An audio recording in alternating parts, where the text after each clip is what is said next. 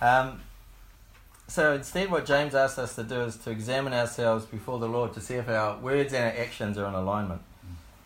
And um, and we also saw that where the Lord brought to our attention gaps between our faith and our actions, we need to focus on our faith or what we believe, which will then correct our actions. If we try to change what we do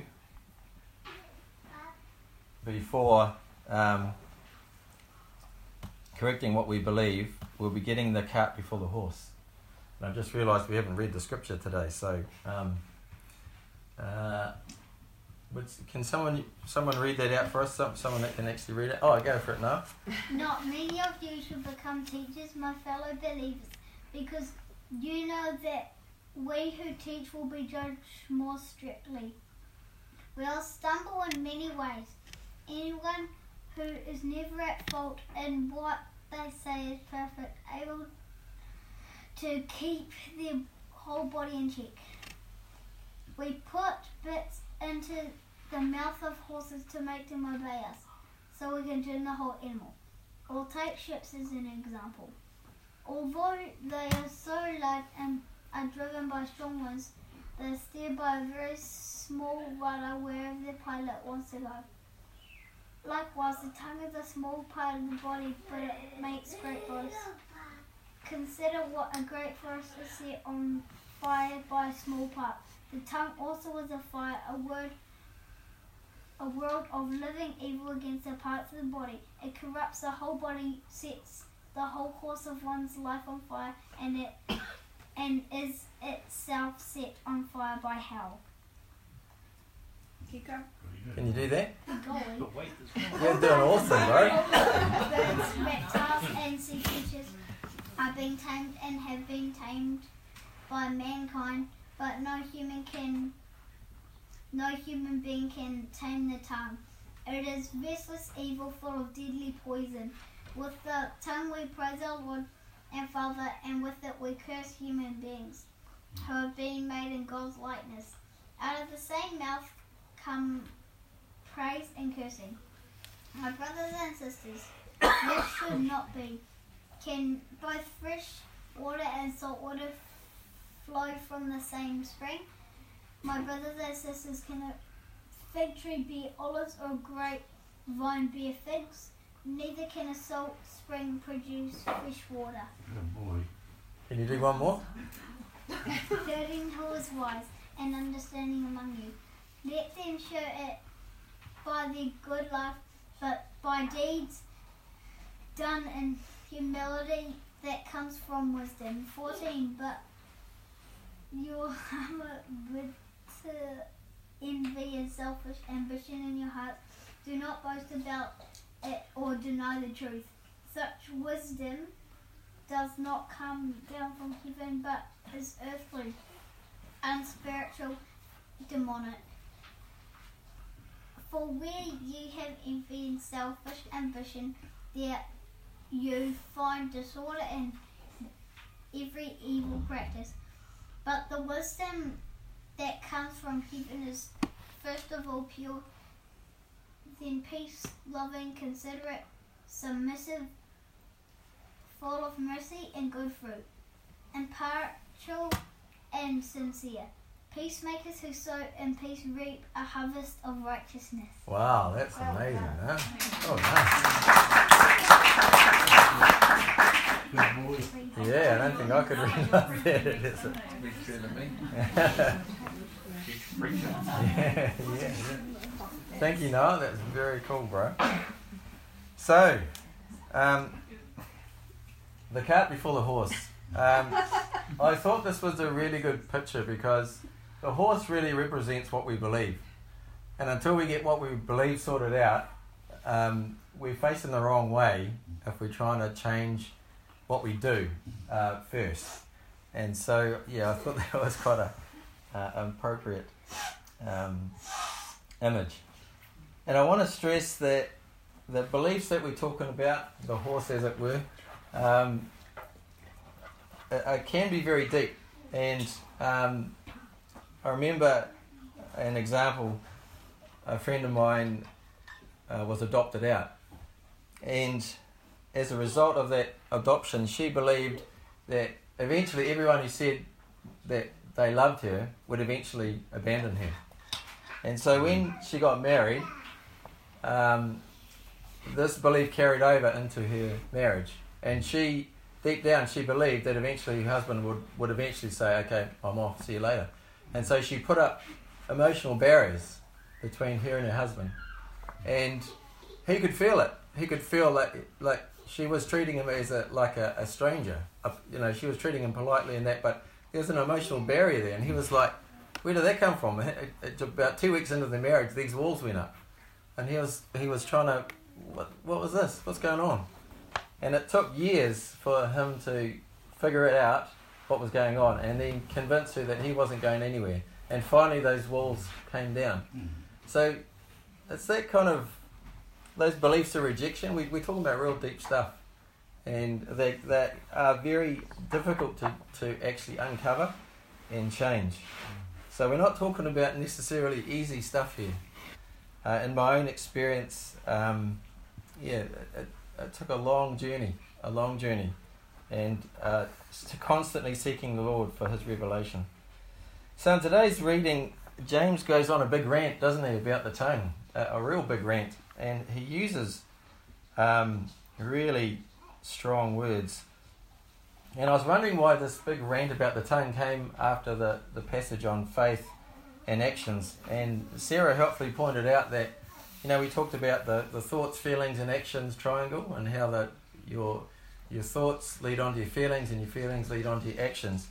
Well, what we say is often the first action that we take, right? Um, and and so it's it's I think it's appropriate that James puts this passage about our uh, what we say about the tongue uh, in this case. And Jesus said um, something similar in Matthew. The things that come out of a person's mouth come from the heart, right? So again, it's it's that starting off with the heart, what we believe, and the, the what we believe in our heart creates feelings, and those feelings translate into actions. And sometimes those actions aren't good. And uh, James uses very dramatic language, and this is this is one of the ones that kind of leapt out at me. Corrupts the whole body, sets the whole course of one's life on fire, and is itself set on fire by hell. And it's kind of like, oh, that's that's isn't that a bit over the top, James? When you when you're thinking like that, if you've got the peace, yeah, that's the one that'll keep you on the right track. Yeah. And if you've got no peace, to me anyway, you've got to you've got ask no, the Lord to show you what the wrong. Yeah, yeah, that's mm. right. You can't help but speak out uh, a lack of peace if you haven't got peace in your heart, isn't it? So um, when we when when we look at a scripture like this, it's it's easy to think, well, isn't that a bit over the top? But I was thinking about it. You think about some of the most painful things in your life. Mm. If you look back upon your, your life, aren't they caused by what someone said to you? Mm. Yeah. For me, so, some some of the most painful things in my life were caused by what someone said to me. Mm. And as an example of what James is talking about here, you can carry them all your life. Mm. The, the effects of those words can, can still be with us today. And um, I remember um, I was going out with a girl who I thought I was in love with, and she told me that um, that I had an unclean spirit on me, and I, I, wasn't to come near her until I got rid of it. Oh, what spirit? An unclean spirit. That, that took me years to get over because because that trans I was like, well, if I'm not allowed to go near her, how can I go near God, who's infinitely more holy than mm. she is? I got I got myself in a real tangle about that, and the, praise God, uh, the Lord's given me a woman who uh, doesn't interpret everything in the light of demonic activity, and uh, and who could see past my brokenness into my heart, and Sarah loves my heart, and that was that's um, you know was, I'll never forget. I told Sarah all of my brokenness and my past journey, and she said, "Thank you so much for telling me that. I just, I just wants to make, wants me to get to know you more." And that's when my loneliness went away because I finally found someone who, who saw my heart, and I'm praise God for for Sarah. So when we think about the context of words and the, and the, the real damaging effect, and the good things, and the you know maybe some of the most wonderful things that happen in your life might have been words as well. You might a teacher might have praised you in front of the class, And you were like, oh, wow, that's amazing. so bad after all. Yeah. yeah. So, um, for those of us who struggle with what we say, trying to control our mouths or our tongue, as it were, or for those of us who perhaps still carry around the pain of past words that were spoken to us, what, is, what does James have to say about that? What, what, is, what, is he, what is he saying to us about how we to, to help us? And James goes on to say that the way to learning how to control our tongues is involves wisdom. And uh, I would also suggest that wisdom is also the solution to those of us who struggle with, who, who want to be free of, of the things that have been spoken over us in the past that we still carry, that still cause us pain. And that led me on to, to look at wisdom. And the uh, New Bible Dictionary says this wisdom is intensely practical, not theoretical. Basically, wisdom is the art of being successful, of forming the correct plan to gain the desired results. Its seat is the heart, again, what we believe, right? The centre of moral and intellectual decision. Mhm. So that is what the heart is from a scriptural point of view. It's the, the centre of moral and intellectual decision. And it makes sense, right? If you know something by heart, it just comes out of you. You don't have to you don't have to read it. You, you just you, you know it. It just it just pours out of you. And um, and I like the use of the word art here, the art of being successful. Because it implies art is something you practice, right? It takes practice to learn. Um, so it's not going to be like this chook. Um, I don't know if you can see that, but the chook's holding a violin, and the chook says, "I don't want to practice. I want to skip ahead to the part where I'm awesome." Uh, But unfortunately, unfortunately, as we know, um, things, things that skills like that, it doesn't happen like that. it takes practice. Our theologian Wayne Grudem says this about wisdom. God's wisdom means that God always chooses the best goals and the best means to those goals. This definition goes beyond the idea of God knowing all things and specifies that God's decisions about what He will do are always wise decisions. That is, they will always bring about the best results from God's ultimate perspective, and they will bring about those results through the best possible means.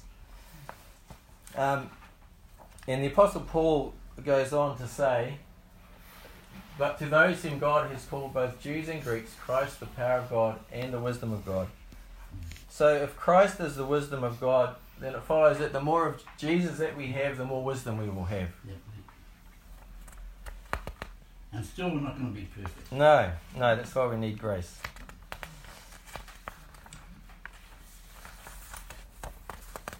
And James has already told us back in James chapter 1 that wisdom is a gift.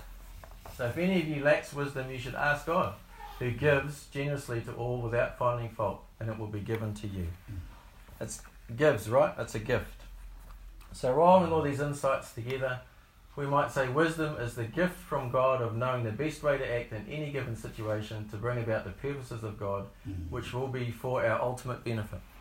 Okay, so that, that's that's my paraphrasing of, of those the, those um, uh, passages. So again, how do we get this wisdom? So James is clear that we ask God for wisdom. And this means we have to admit that we don't have the wisdom to deal with certain situations. This takes humility. I mean, if you if you've done a twelve step course, like Celebrate Recovery or AA or whatever, the first step is to admit you've got a problem, and the second step is you can't deal with it. So this is where it comes from. Humility. It take so so we need humility before we'll ask for wisdom. okay, and that's what James is saying, the humility that comes from wisdom. But I think this is not just a general prayer for wisdom, which I, in the past I've always thought about it. It's like a general prayer that we can ask God, God, God for general wisdom, which we can do. But I think it's more than that. I think we can ask God for wisdom specifically for each and every situation that we face. And this will, of course, involve us remaining close to the Lord on a moment by moment basis and being sensitive to His leading. So we, in real time, if if we are talking with someone, if, if we're in the car, someone cuts us off, we start to get really angry or whatever, we can just call out to the Lord, say, Lord, help me, give me wisdom, show me how to act in this situation. When that happens to me, Graham, I do it first and then ask for God to forgive me. it keeps, keeps happening. oh, I think we'll pray for wisdom for you, Bill. yeah, it's, it's a challenging thing, isn't it?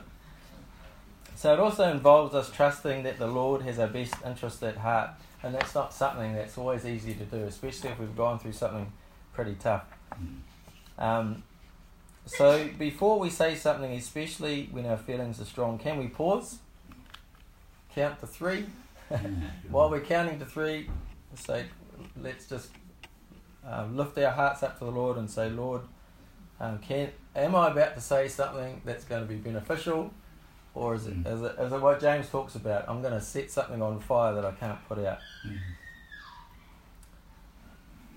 And I found this cool quote. I've never heard of this guy, Josh Billings, but I thought it was pretty cool. The best time for you to hold your tongue is the time you feel you must say something or bust. All right? Yeah. So, sometime in this coming week, I'm going to encourage you if you're in a situation and you just want to say something, you want to let somebody have it, just stop and don't say anything. All right? And See- don't even think bad. well, I don't know, if that, don't know if that's possible, Bill, but um, but yeah, ideally that, that's what would be good. So um, yeah, especially um, I guess for me, I, I, the tongue is not really something I, as my wife will tell you, that um, I'm an internal processor. So I listen and I and I have to churn it over inside before I say something. Whereas Sarah's an external processor.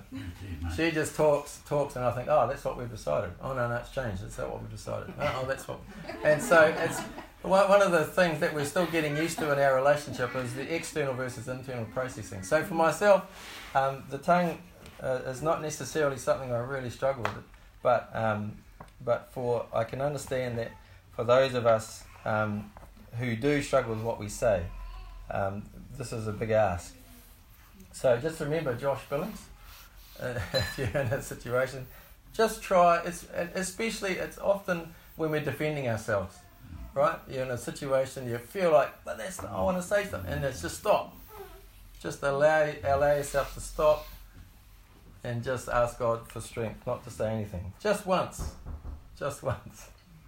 Okay, and for those of us who know that we still carry the pain of past words spoken over us. Have you considered that you might be giving power, something power over you by believing words that are not true? Perhaps you could ask God for His truth about those words and the wisdom to know how to be free of them. So today uh, we've covered the power of the tongue. We've seen that the tongue speaks of what the heart is full of. And therefore, if we want to change what our tongues are, are speaking, we need to change what our hearts are full of. And that's not an easy thing to do. And the key to doing this, according to James, is wisdom. And praise God that wisdom is a free gift that we can ask God for. And all we have to do is have the humility to admit that we need it. So, this coming week, um, I'm asking you, uh, you and myself to all practice increasing our God consciousness as we live our lives, increasing our conscious contact with God on a moment by moment basis, and especially asking Him to give us wisdom when we're in situations that we're finding challenging, we don't know how to cope with. Okay? So, I'm just going to um, just pray for a, a little bit and open it up. And, um, and then what we're going to do is to go into small groups. And uh, I've got a few questions for you, maybe groups of three or four.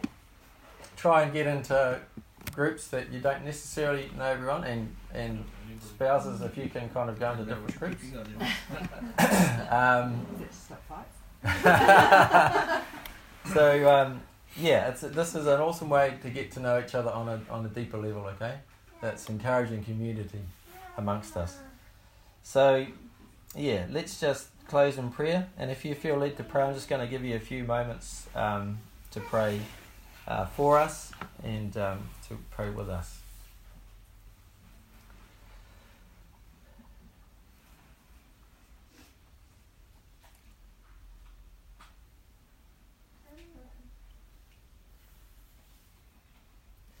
Lord, we thank you that you are a good God and that you desire what is best for us.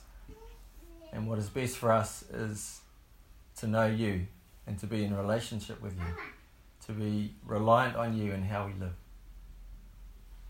And Lord, we ask uh, both collectively and individually for your wisdom. Lord, we ask that you would be uh, increase in us our consciousness of you, increase in us our ability to ask you for help, to rely on you as we go about our daily lives.